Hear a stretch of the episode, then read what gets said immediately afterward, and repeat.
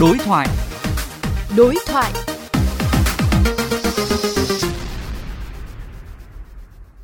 Các bạn thính giả thân mến, việc thành phố Hồ Chí Minh dự định sẽ bỏ cấp trung gian là tổ dân phố, tổ nhân dân nhằm đáp ứng quy định chung của Trung ương và tinh giảm đáng kể số lượng người hoạt động không chuyên trách đang nhận được sự quan tâm của dư luận với nhiều ý kiến khác nhau.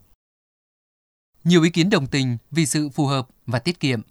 song cũng có ý kiến lo ngại về sự thiếu hụt nguồn nhân lực để sâu sát cơ sở. Vậy có nên bỏ tổ dân phố, tổ nhân dân hay không? Sẽ có tác động ra sao nếu thực hiện mô hình này? Phóng viên VOV Giao thông đối thoại cùng với ông Nguyễn Văn Hậu, Ủy viên Trung ương, Ủy ban Mặt trận Tổ quốc Việt Nam, Phó chủ nhiệm Đoàn luật sư thành phố Hồ Chí Minh. Thưa ông, theo ông thì hiện thành phố Hồ Chí Minh có nên bỏ tổ dân phố và tổ nhân dân hay không ạ?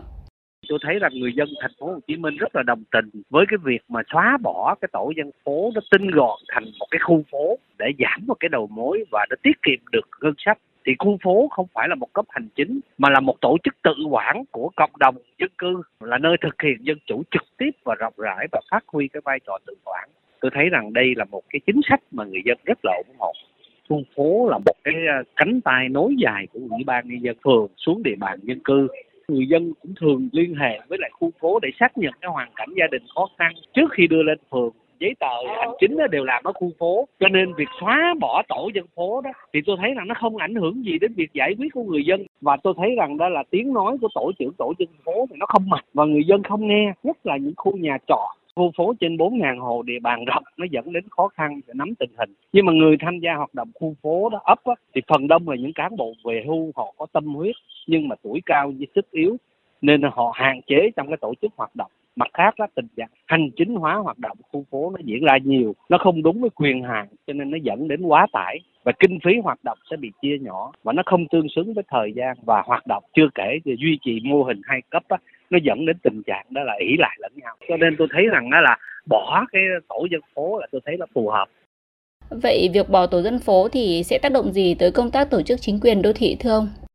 Bỏ tổ dân phố đó thì nó giảm cái cấp trung gian. Đáng kể cái số lượng người hoạt động không chuyên trách chủ trương sắp xếp lại cái khu phố trên địa bàn đang duy trì mô hình hai cấp phường và xã. Và dưới phường là khu phố, và dưới khu phố là tổ dân phố, dưới xã là có ấp, có tổ nhân dân. Nó khác với quy định của trung ương và địa phương khác do đó tôi thấy rằng khi sắp xếp lại một cấp là khu phố thì cái mô hình này cũng giúp cho kinh phí hoạt động nó giảm xuống nó giải quyết nhiều cái vấn đề và tôi cho rằng đó là nó làm cho thành phố là phát triển tốt hơn Vâng, xin cảm ơn ông.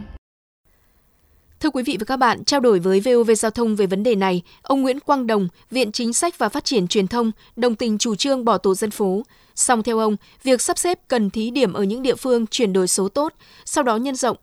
Tổ dân phố với những hoạt động chính là đưa thông tin, chính sách từ trên xuống và thống kê, báo cáo các biến động dân cư ở dưới lên. Những việc này hiện đã có công cụ tốt hơn là số hóa, hệ thống báo cáo thông qua dữ liệu số, thì vai trò của tổ dân phố không còn nữa. Tuy nhiên, nhiều ý kiến khác băn khoăn. Trong điều kiện bình thường thì không đáng lo, nhưng khi có dịch bệnh hay biến cố lớn thì làm sao để nắm bắt được hết tình hình và kịp thời hỗ trợ tới từng hộ dân, như các tổ dân phố đã làm trong đợt chống dịch COVID-19 vừa qua. Khi xóa bỏ tổ dân phố thì lực lượng thay thế ra sao để người dân thuận lợi tìm kiếm sự hỗ trợ.